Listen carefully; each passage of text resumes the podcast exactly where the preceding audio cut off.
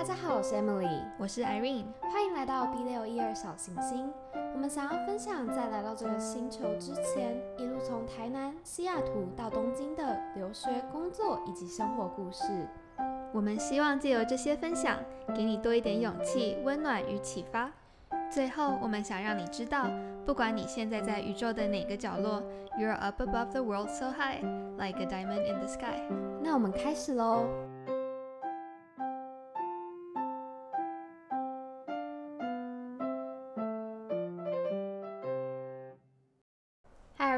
又见面了。Hello Hello，我们今天要聊一下我们台南女孩是怎么样的见到这个世面，然后还有我们刚开始在台南的生长历程，然后还有见到世面的那一刻的溜到了见大观园的那种对惊吓，还有惊喜。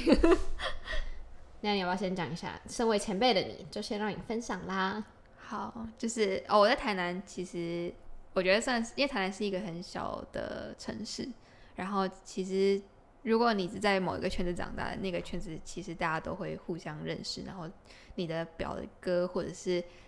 嗯妹妹，可能就是跟你的什么国中同学的弟弟是同学，或者就是很多这种连来连去的这种关系。然后在台南，我觉得在台南长大真的还蛮幸福的，因为就是因为像我刚刚说，就是圈子很小，所以大家都认识彼此，然后嗯，就是彼此的那种亲相亲的连接其实还蛮大的。而且，对啊，而且回过头来，你有时候会发现，其实虽然你那时候你你们其实曾经有擦肩而过，可是只是你们不知道而已。就像我们那一天，我们发现我们居然读同一间幼幼稚稚园，真然后对，然后 Emily 的弟弟跟我的国中的 Emily 的弟弟的国中老师跟我的国中老师是同一个，真的，就这种很奇妙的缘超分。奇妙的，真的就是在台南明明就好像很大，可是又很小，就是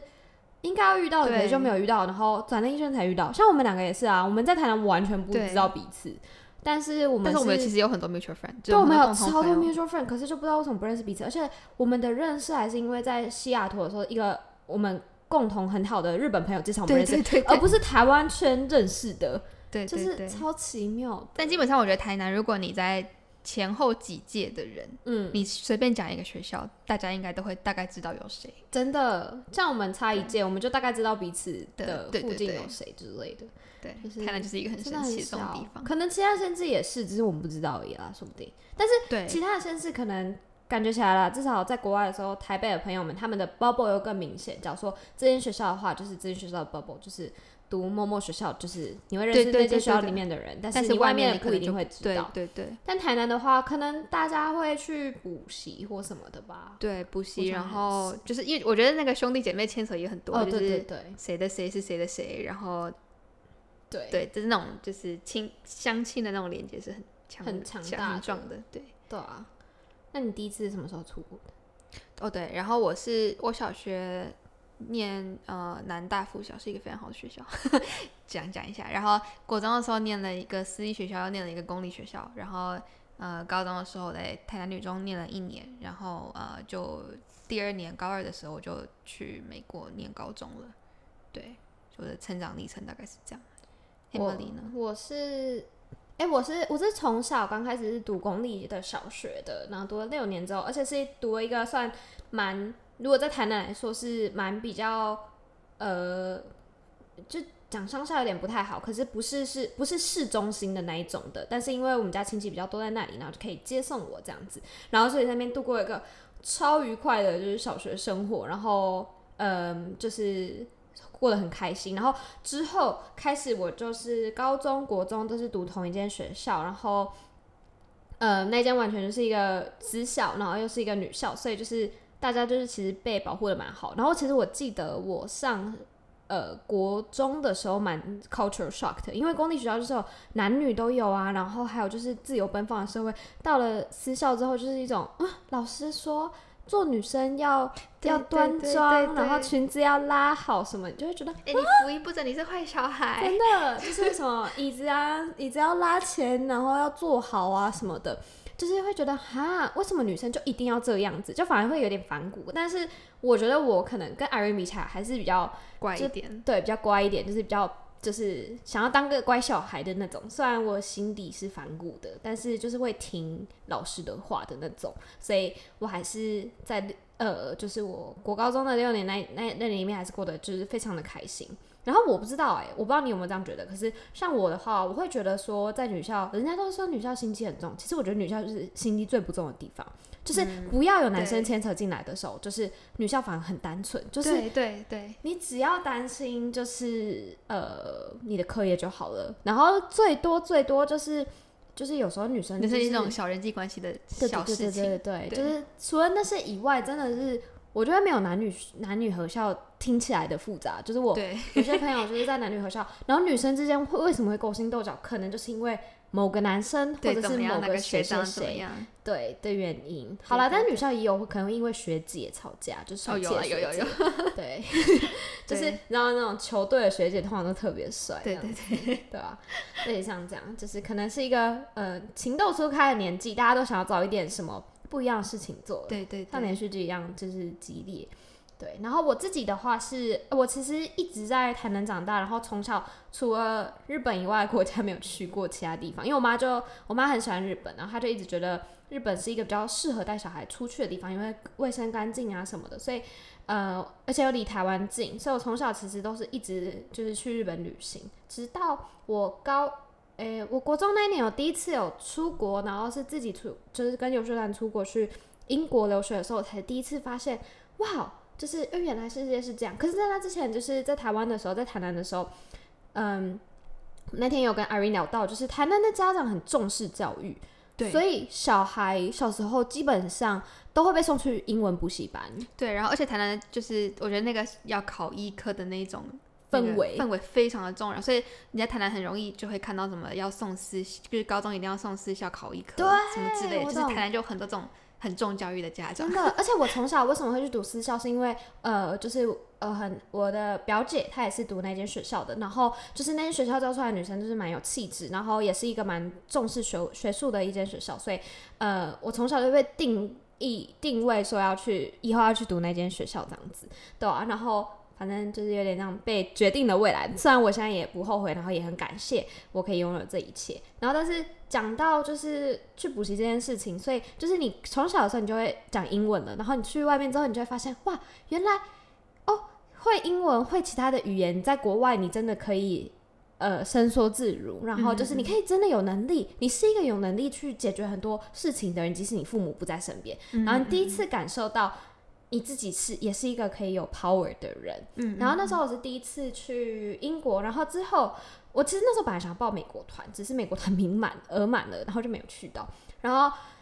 我第一次去美国，踏上美国国土是我十六岁的时候，我去史丹佛大学，就是刚好我朋友就是说，哎、史丹佛有这个 program 要申请，然后我就想说。好啊，申请一下，反正我应该不会上吧，反正就交个报名费而已，反正申请上就算我 lucky，没有申请上就算了。然后就呃写了 application 啊，然后那个是主要是体验，它叫做 High School Summer College，然后主要是体验就是美国的嗯一些文化的，然后还有上一些大学的课程。我就想说哦好、啊、不错，虽然那时候我觉得我们学校老师也很体谅，就本来要暑修，然后就是就请到家这样，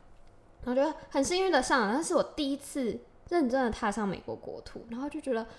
哇，就是那个体验跟英国完全不一样，就是它是一个很学术的环境，然后去那里的年轻人都是超级优秀，就是每一间学校可能就是可以想象那种第一名那种，你就会觉得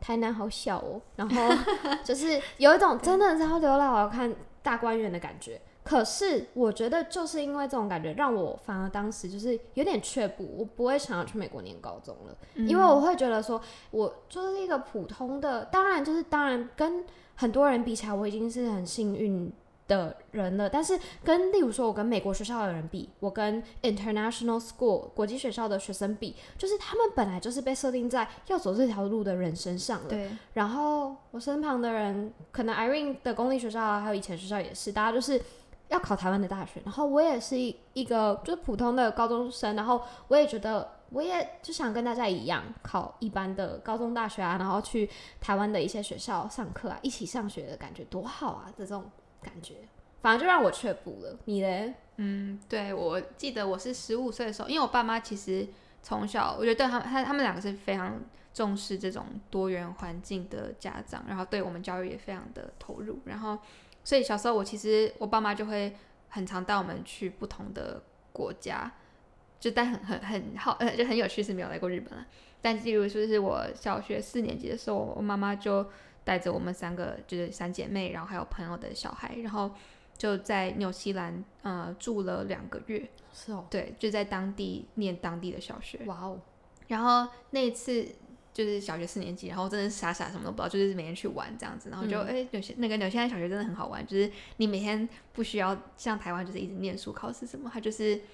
它就是你就去玩，然后嗯。早上去跑步，然后反正下午三点就会放学，然后你就跟朋友就会就是就去玩这样子，然后就那时候就第一次体验到国外生活，可是那时候没有想太多，因为很小，然后后来就是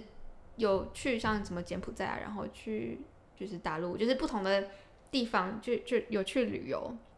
但是都没有什么很强烈想要出国的感觉。我觉得是因为可能台南真的是连接太深，我是就是那时候觉得哦，从小到大长大的朋友都在这里，为什么我嗯，是我从来没有想要出国，反而是我爸妈一直想要把我们推出去。懂然后我爸妈，我爸妈那时候一直跟我说，你十五岁就是，反正你国中毕业你就，他们就那时候就找一堆就是什么国，就是还有那个就是国外的学校，国外的学校，对，是说那你去送那种寄宿学校这样去念。嗯然后那时候我真的死都不想去，我就觉得就在台在台南好好的，为什么要嗯去走那种完全跟别人不一样的路？嗯所以其实我那时候是非常抗拒的。嗯然后所以我又在台湾念了一年高中。然后那时候我妈就说：“好，那你不想要去国外念书，那你就去交换学生啊！你交换学生回来就可以继续衔接台南的高中、台湾的高中，然后就是在考台湾大学也没有关系，你就去一年就好了。嗯那时候我妈就是有点像半推半哄，嗯然后就说好好。结果那个时候一出去，然后我记得我是十六岁，到高二那年出去嘛，我在那边念了高二，然后那时候本来想要回来台湾念高中，可是那时候一回来就直接是台南女中的叔父，嗯嗯那台湾的高中的叔父就是很。哎，你知道，就是上上课啊、考试啊，嗯然后每天就是觉得 Oh my God，我的暑假这么热，然后我真的要就是像以前国中考机测也是这样，你整个暑假就是在念书，然后就是走那种就台湾的教育体制那样，然后嗯，就是一个暑假之后，我就觉得好像自己还是希望可以就是延续我的英文，就是想要继续学英文，然后想要去继续嗯，对啊，就是想要那时候就比较多是想要学英文这样子。然后我就跟我妈讲，我妈说，那不然你就就出国念书啊！你既然在台湾要学英文，就直接出国念书啊！嗯然后我那时候就想一想，嗯，好，但然后就就就那个时候就去西雅图念了社区大学，嗯，对，然后对那个我的出国的经验大概是这样子。但你爸妈也算是很敢放的那种家长哦，欸他们他们敢放到就是其他家长都觉得很每次都要那种说明会啊，就最喜欢问我妈说哦，你到底怎么让三个女人都不会担心吗？什么什么的。我我妈就会每次都会说，你就生三个、啊，你生三个，你就会每个都想要踢出去。真的对，好酷哦！可是我觉得你爸你妈就是比较很 open 的那种，可是像我妈就是她会想要我出去闯，可是她会嗯刚，就是她会、嗯她会觉得说就是台湾对，哈，小时候让小孩就是那么早出去，就是会错过跟小孩的那个时间吧。然后我觉得我不知道，可能就是也是从小算被保护很好的那一群吧，就会觉得，然后身旁的人也是，就会觉得，就像你刚刚说啊，跟同学一起快开心长大有什么不好？为什么要做跟别人不一样的东西？但我现在回想起来，就是加上我现在在日本也是，我我每我大概每个时期都有一个崩溃的阶段，然后那个崩溃的阶段就会就是原因就是因为我发现我都在做跟别人不一样的事情，但是回头看是一件很圆满的事情，例如说来日本工作啊，或者是去美国读大学之类的。但是在那个当下，你会觉得很多事情是你自己孤军奋战。对，我觉得台湾真的很怕跟别人不一样。我记得我小时候真的很，其实我小时候的很大的梦想就是我想要当一个正常人，就是一个普通人。哦可是，在台湾就其实是很很难的就是我觉得他可能就跟日本一样吧。对对对，就就是有一种我那时候小时候真的就觉得我想要跟大家一样，我就是嗯别人、反正别人要考台女中我就考台女中，然后别人要考台大我就考台大，就是对我我那时候真的就是一种一厢情愿，就想要当普通，就是想要跟别人一样。就是想当个厉害或对这个社会有用的人，但是又不想要太跳出框架的感觉。对，我觉得我们两个算是很幸运吧，就是都被父母 push 的，让我们有今天这个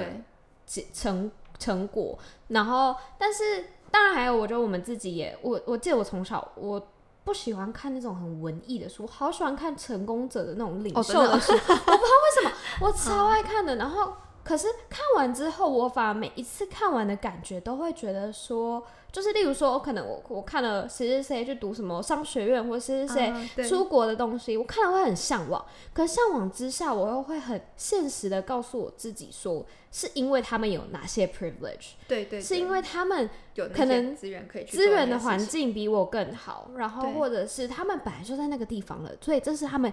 应该会完成的。可是对于我来说，我会觉得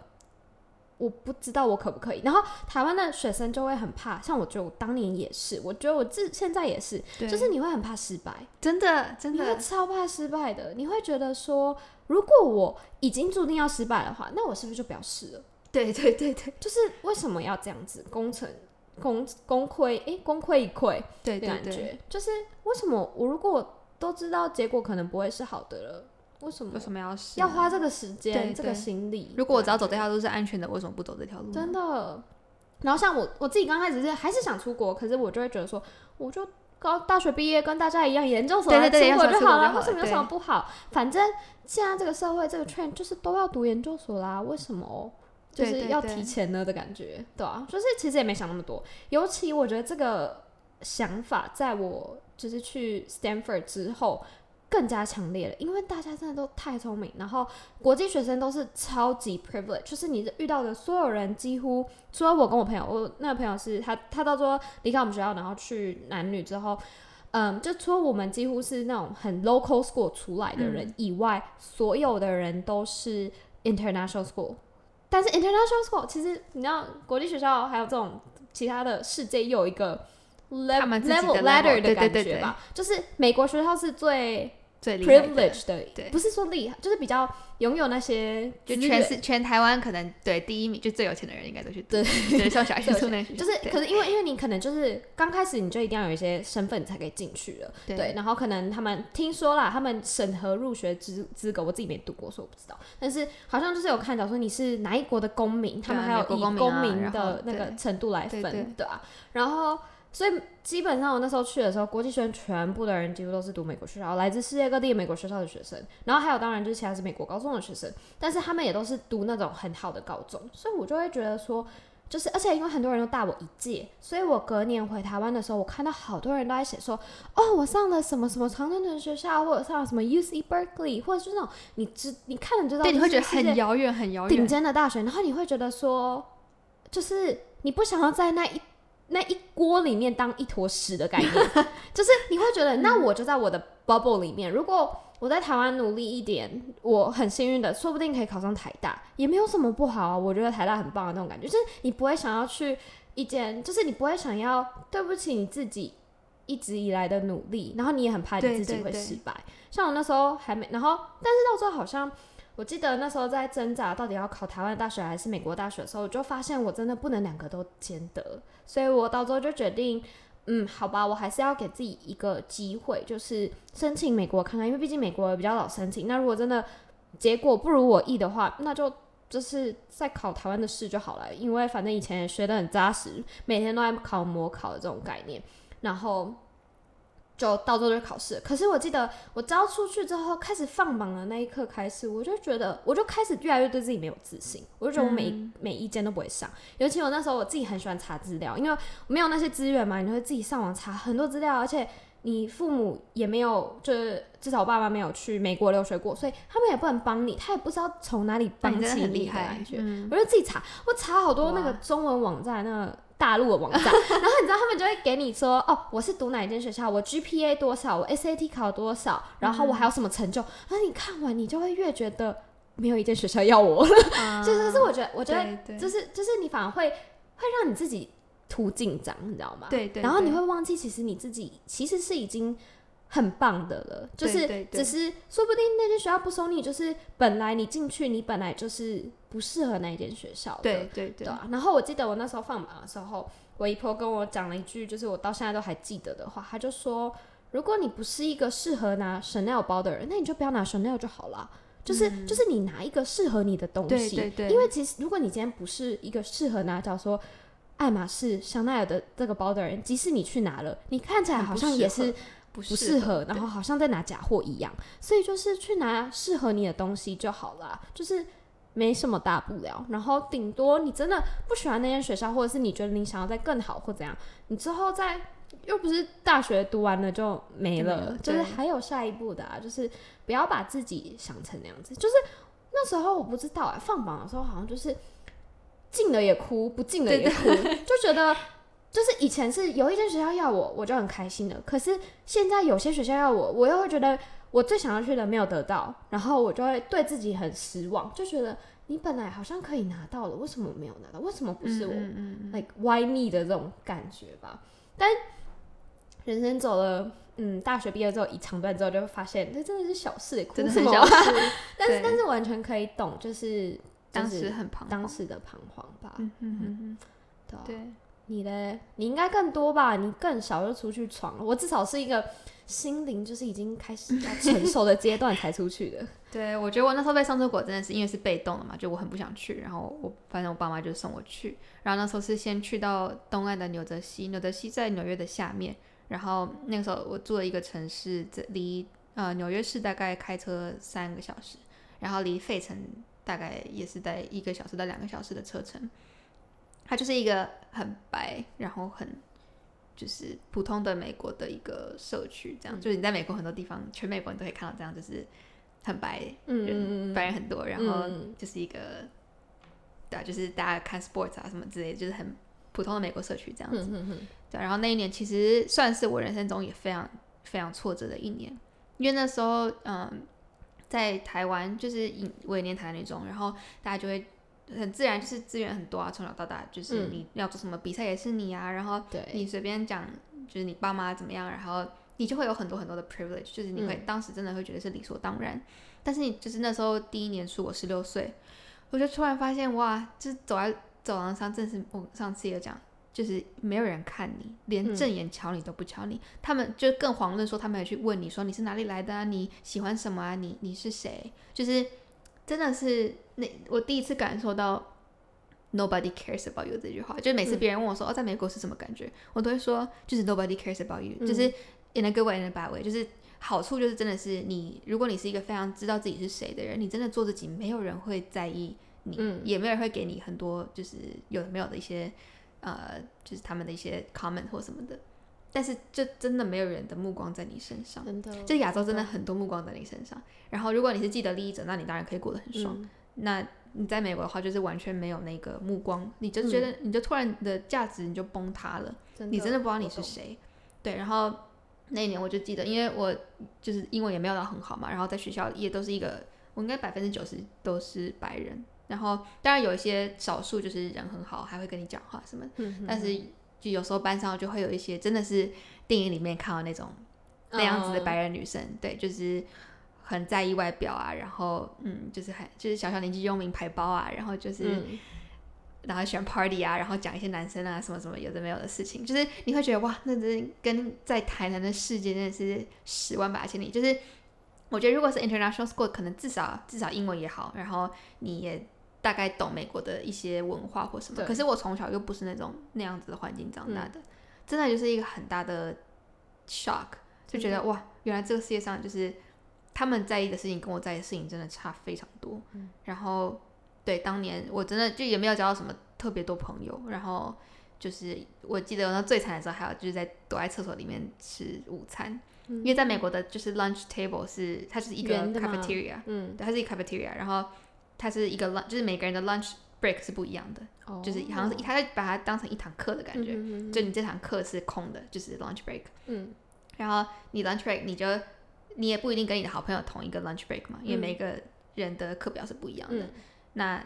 有时候我的朋友可能不在那个 lunch break，、嗯。那我真的我放眼望去那几个桌子就是都是我不熟的人，嗯。但是那些都是白人女生或是哦，对啊，就是对啊，然后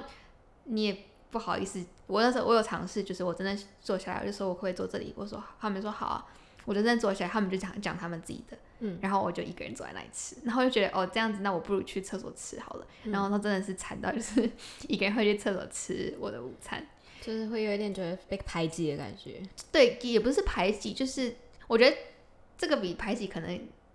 好一点啦，会感就是至少你受到文化不太一样。对，就是你完全融入不了，然后嗯你又他们是连理都不理你，就还不是排挤你哦，就是嗯，就是理就是看都不看就是没有把你放在不是放在眼里，放在眼里。对，嗯我觉得对啊，就是被忽视的感觉吧。对啊，然后那一年我觉得真的很失落，就觉得哇，天啊！我在台湾建立这么多的人脉人脉啊，从小就 是学，我要学钢琴学跳舞，我我是一个这么厉害的人，结果到这里真的是一文不值，就是嗯连在啊正眼都不，没有人会正眼瞧我一眼那种感觉。对，那你我觉得那一年对我来说就是人生很大的挫折，但是我现在回想起来，我我其实嗯、怎么说？我不会说我说感谢，因为我觉得可能我那个创伤还是会在，永远都会在。嗯但是我觉得会让我知道说，哦，就是这个社会上真的很多弱势的人，他们每天都是这样子过，嗯就是不是说，因为如果我从小就是一直都是在台湾台南长大，然后走台湾的教育体系，我觉得我一直都会是既得利益者，我永远不会被放到边缘。就是我一我觉得我就是在体制里面是会活得很好的那一种人，但是就是因为有那样子在美国高中的经验，让我知道你被放在边缘一整年，然后是什么样的感觉。就是你真的是你在做什么事情，别人都看不到你的时候，那种无力感，嗯对，就是很失落，然后你觉得对吧、什么都价值经历不不起来。我我觉得有那样子的人生有那样一回的经历，我觉得是好事。但虽然说我不想再经历一次啊，嗯，但我觉得我不知道哎，我就是出国之后交了很多各式各样不同国家的朋友啊，甚至台湾也是来自各个不同地区的朋友，然后就最后我还是。一直深深的觉得，就是台南女孩，可能南部女孩吧，当然也不是要故意对对划分这种界限，但是就会觉得说，可能因为我们的 bubble 可能更强大，就像刚刚讲的，就是好单纯，单纯的好多，就是对其实我出国之前，我一直帮我自己心理建设，就是你要善良的有光芒，然后你你要知道，你对别人善良是你自己选择要善良的，但是并不代表对方一定要善良的对待你。对，但是这是你自己的选择，所以即使你受伤了，你也要坚强的爬起来的这种感觉。然后我觉得 Irene 应该也有吧，就是我觉得我自己就是出国之后有遇到一些人啊，然后人事物，然后你就会觉得说，真的印证到你本来一直提醒你自己的的道理，就是你对对，你对人家好，人家并不一定觉得就是。人家会觉得这他是理所当然的事情，或者是他对你好回来，他的那个背后的动机不一定动机单纯。对，真的。然后你就会觉得很受伤，就是我是真心诚意拿自我的拿拿出我这个心去跟你，嗯，就是交朋友的感觉，对吧、像像我不知道你有没有看到之前，我记得 Instagram 还是网络上有一个很就是很好嗯笑话嘛，就是在讲南北的不一样，说南部人说下次约吃饭就是哦一定我真的对会约你哦的感觉，但是北部人说下次约吃饭就是一个礼貌性的东西。对，对但是这也不是说我们要想要南北战，可是我觉得像东京跟大阪人也就是这样的感觉，对，就是很多从呃东京以外的地方来东京住的人都说，他们觉得东京人就是很冷淡，就城市人我觉得对啊，城市会有那种很大的冲击。对啊，而且这是一个比较级的东西啊。例如说，可能台北人去了东京，来到了东京，也会觉得或者是去其他地方，就会觉得这很冷漠。哎、像我之前记得我在过马路吧，我在呃就是车站那边过马路，然后明明就是红灯，然后因为我在看手机，我差点往我要往前走之后，我自己抬起头来发现，哎、红灯哎，没有一个路人，旁边超多人，没有人拉我哎，然后就之后有一台车跑过去，虽然它还是离我有点远，然后我就觉得如果那台车在开更快的话，对啊，会不会真的就没有人抓我的感觉？就是有一点像这样吧，就是就是你会觉得说你你到了大城市之后，也不是说你开始不善良，可是你开始会有一些防备，就像个刺猬一样，你刺就会嗯开始长对对对出来，但是长出来的同时，你又希望你这些刺不要掩盖你台南女孩的温暖。对，就是不想嗯要因为这样子不小心刺伤别人，因为一定会这样子的。对对对，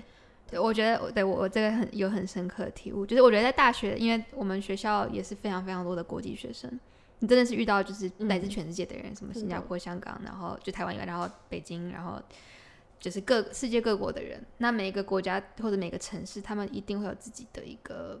characteristic，就自己的一个特特色特征，特征。嗯那我觉得那特征真的就是他们与生俱来必须在那个城市里面生存存下去的对法则。嗯像我那时候，我我大学最好朋友是香港人，一个香港女生。然后他就会，她小时候也是这种，就是比较 privilege，然后念贵学校什么的，她就会一直觉得我，我觉得我跟她一开始也会有也也有一个磨合期，就是她一直在试探我是不是真的好朋友。就我觉得那个时候有那样，就是我们我跟她那个时候有一段磨合期，然后是到很后来，就是我现在跟她已经几就是嗯，对，快要十年的朋友了，然后才就真的，然后我才认识慢慢认识她家人什么，然后我才可以慢慢理解到为什么她会以前会那样，因为他他就会说他小时候高中的时候，他很多朋友去他们家玩，或者是参加他的生日 party，就只是为了要去搭他们家的名车啊，或者什么，就是他们会有那种，我觉得在那个城市里面，你自然而然你只要是那样子的 status。你会有那样的防卫心，你必须要，因为你不这样的话，别人可能真的就是用利用你，然后占你便宜。真的。对，然后我觉得可能就是越越大，或是接触越多人，就慢慢理解哦，那就是他们那个城市的生存法则，就是也没有，就是不会去责怪他们。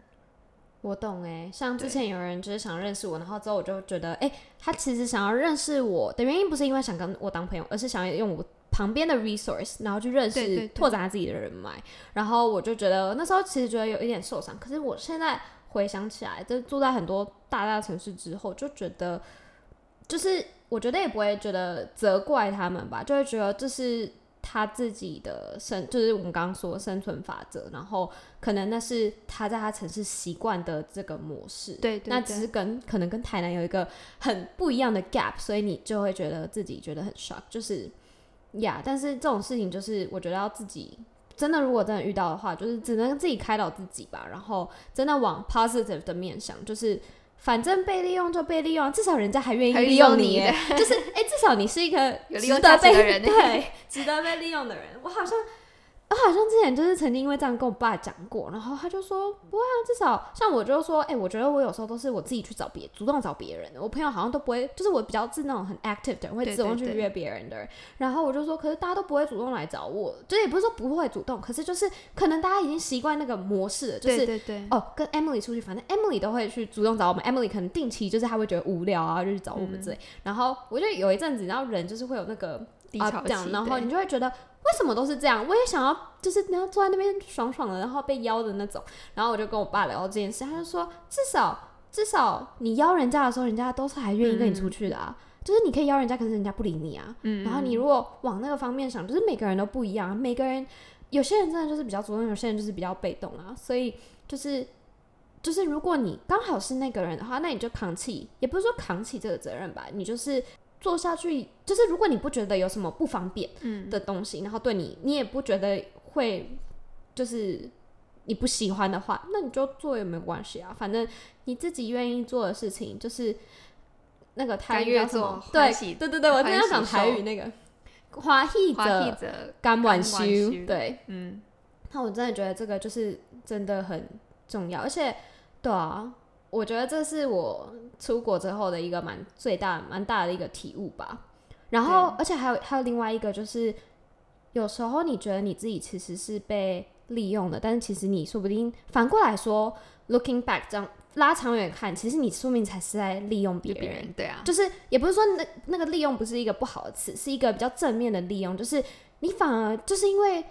他先利用你，所以你在。利用这个，不管是人也好，机会也好，就是因为这个机会，所以让你看到更不一样的世界的感觉。所以不要每次都觉得自己好像是很可怜、很可怜，或是被害者。说不定其实，在那个同时，你也得到了一些好处，也说不定。只是那时候的你还不知道而已，对吧？而且我觉得这个可能跟年纪有关系，因为我们出去的时候真的很小，十六、十七、十八岁。对啊，我觉得那个时候就是。我我自己觉得大学感觉就是奠定自己想要对，就是奠定你的人生的一些价值观或世界观。然后我觉得我们两个也算很幸运，就是真的是看到了世界，就是你知道哦，这个世界不是就是你想象的那样子。然后对啊，就是你你会遇到很各式各样不同的人，那他们自己有他们的道理，然后你会学着。我觉得我们现在我们也住过三个地方嘛，就台湾，然后日本、美国。我觉得我们自己现在的一套价值观也是 mix，就是混合着这三个地方给我们的一些价值观，或者是做人处事的一些小 pebble 或者道理。对对，所以也不能说哦，就是我觉得我们已经也脱离了一些就是台南女孩的那种思考模式。我觉得大家可能长大之后，就算去北部念书，也就很多同学去北部念书也是一样，就是你在某一个阶段就是必须要脱离那样子一个安全的环境。对，但是并不代表说你要放弃你原本的温柔也好，对对你原本的热情也好，但是只是你要知道，原来世界这么大，但是你想要保有的那个初衷跟那个你还是可以选择的。是要对你还是有选择权的，对对对，对啊。